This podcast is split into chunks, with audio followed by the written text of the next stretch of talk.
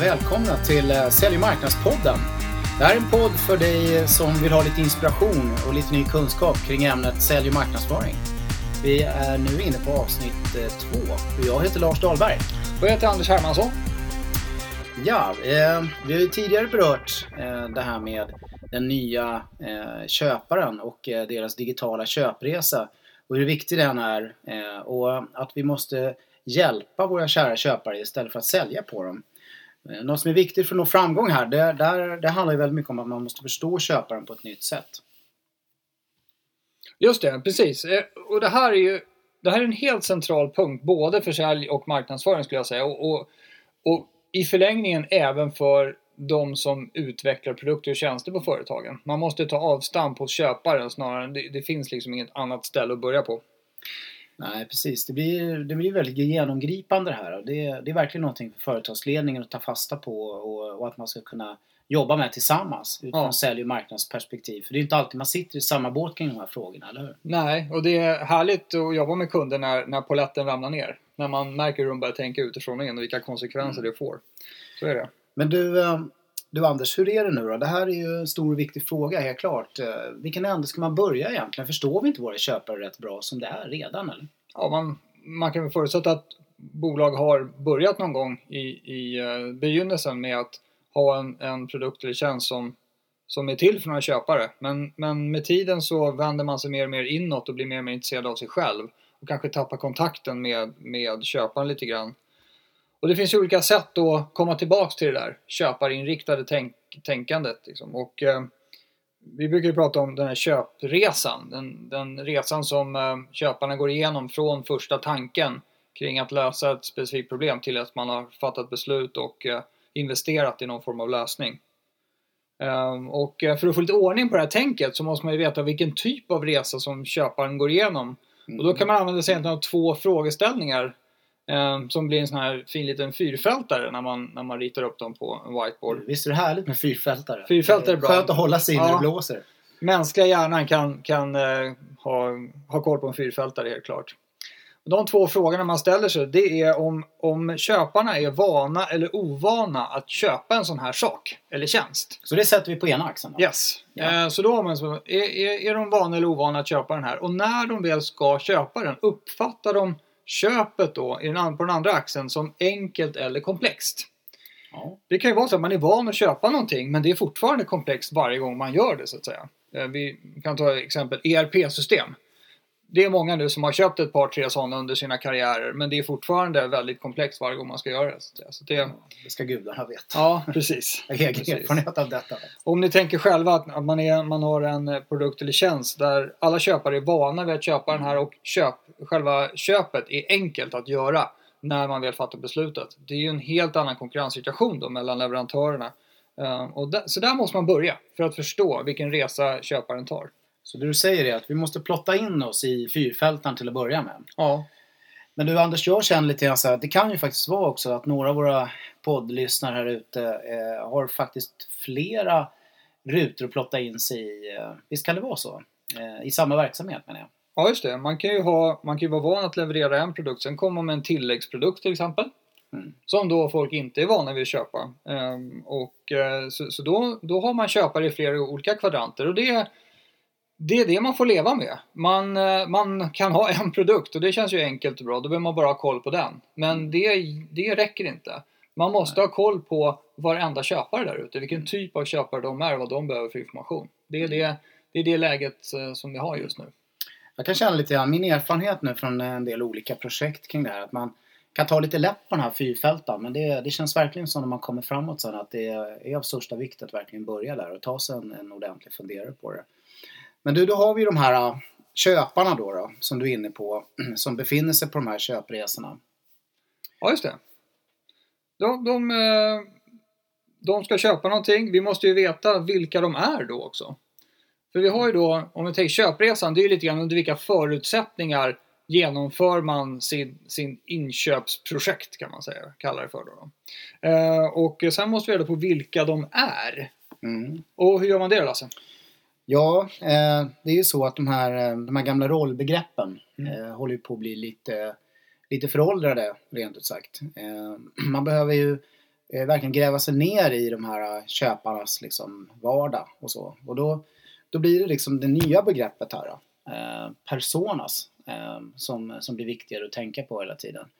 Eh, och det är ju någonting som mera karaktäriserar en köpare på djupet. Och en köpare är ju någon som är inblandad i en köpprocess på, på något vis. Inte just bara den som fattar beslutet eller den som eh, håller i pengarna. Så du menar att det räcker inte att säga att vi går på C-level? Liksom?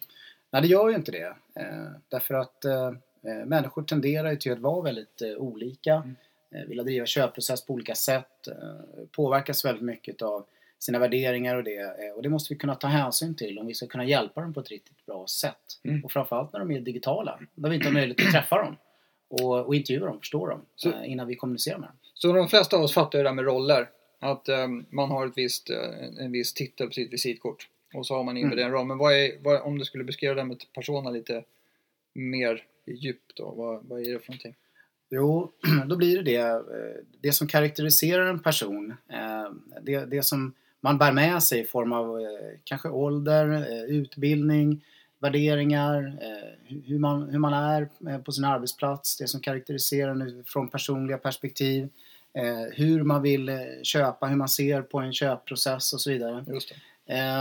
Men, men man behöver ju förstå det djupare. Mm. Vad är det för någonting som, som verkligen håller en vaken om nätterna när man ska lägga huvud på huvudkudden? Mm. Vad har man för prioriterade initiativ mm. som, som är viktiga för en i, i ens vardag som man springer mm. runt och funderar över? Ehm, alla har vi ju lite olika sätt att se på de framgångsfaktorer som kommer att hjälpa oss framåt om vi bestämmer oss för att börja hantera de här eh, prioriterade initiativen och, och, och jobba med de här grejerna. Eh, Hur tar man reda på det här då?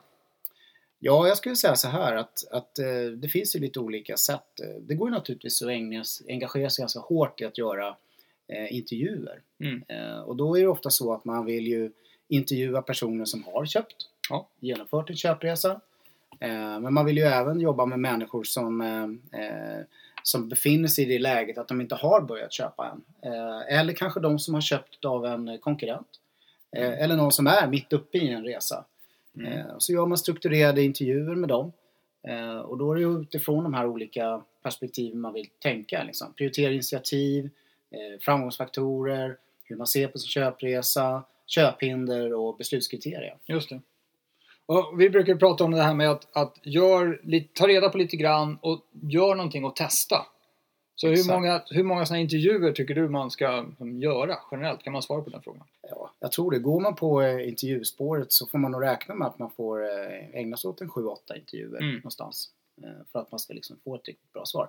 Men då får man ju verkligen bra kontroll också. Det. det. är ganska tidsödande och och det, eh, ja, det, det, det, kan vara att kräva liksom lite grann att man, eh, för att man ska få till det här. Man behöver mm. hitta relevanta människor och, och, och intervjua också naturligtvis. Just det. Sen har vi varit med om alternativet där man kör internt.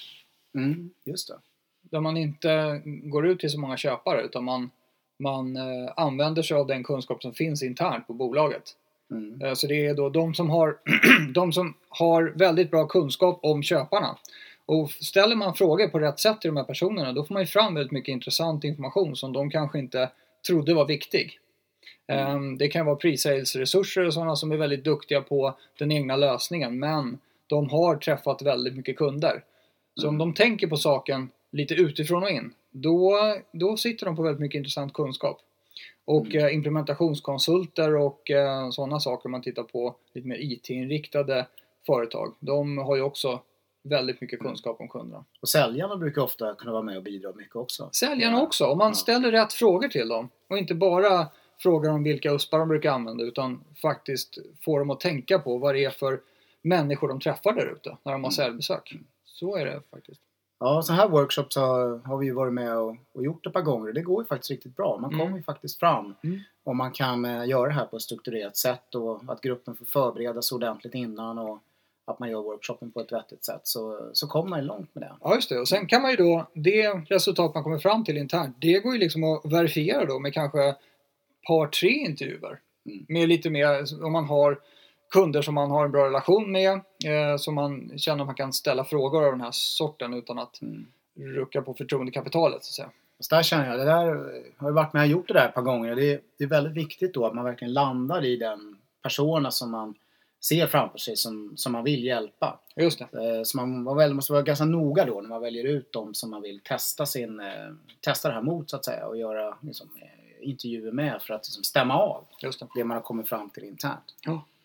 Men sen är det ju också så här Anders, vi, har inte du varit med och prövat det här? Man kan, när man väl är klar innan Mm. man går, går ut och, och, och kör på liksom, Mm. att, man, att man checkar då så att säga. Just det. Man, man kan ju, man kan ju eh, ja, vad, man, vad man använder all den här informationen till som man bygger upp då kring sin persona det är att man ska ju skapa information som hjälper dem att genomföra köpresan. Mm. Och det här innan man trycker på stora knappen och kör igång eh, eh, den stora promotion av eh, eh, den här informationen som man, som man har skapat. Då så kan man ju testa det med, med ett fåtal, några stycken, bara för att få feedback på det.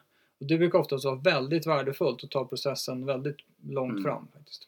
För man landar ju ändå i det att man behöver ta fram information, eh, content som vi brukar säga då, Ja. för att stötta köpresan. Och det, det är ju alltid en investering. För de Mm. flesta bolag saknar ju en, en hel del eh, relevant content för, för att, eh, för att eh, erbjuda liksom, sina potentiella köpare. Så det, det bidrar till dem och verkligen hjälper dem på något sätt. Ja. Så, så den investeringen, där vill man gärna landa så väl som, som möjligt liksom, när man kör igång. Ja, och erfarenheten är att den, när man väl får fram rätt typ av information, content då, då, som hjälper köparna så är det naturligtvis helt centralt för marknadsföringen men det är ett otroligt kraftfullt säljhjälpmedel.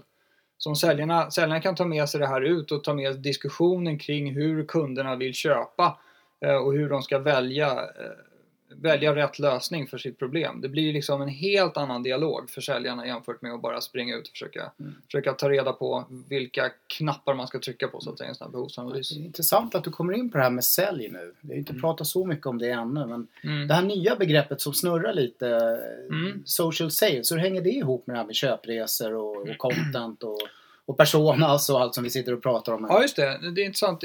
Social selling, det, det begreppet jag har inte studerat jättemycket men jag tror att det, kom, det dök upp för lite drygt ett år sedan i en bloggpost av en, en kille på LinkedIn som jobbar på LinkedIn. Och eh, social selling handlar om att man ska anpassa sig till köparna i sin kommunikation och bjuda på kunskap och vara engagerad i deras sak snarare än i att sälja sin egen produkt.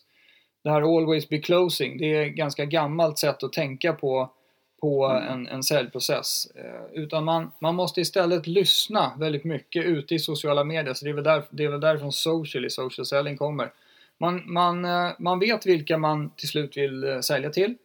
Och man ser till att hitta dem ute i sociala medier. Och jag skulle säga att i business to business-världen så är väl LinkedIn den primära kanalen helt enkelt. Absolut. Det är, där man, det är där man kan hitta sina köpare. Och man ska se till att man själv blir funnen av sina köpare genom att man är en engagerad deltagare i diskussionen kring hur man löser vissa problem. Och helt enkelt bjuda på kunskap där. Jag tycker det känns som att eh, om man ska försöka sammanfatta lite så, så är det otroligt viktigt utifrån bolagets perspektiv att ge sig in på den här resan. Eh, vi måste förstå köparna på ett nytt sätt. Mm. Eh, sortera in dem liksom utifrån det här persona-perspektivet. Ja, Eh, göra analyser och skaffa oss ny kunskap. Mm. Och det är ju jätteviktigt för marknad. Ja. Att marknaden ska kunna vara med och skapa rätt typ av content.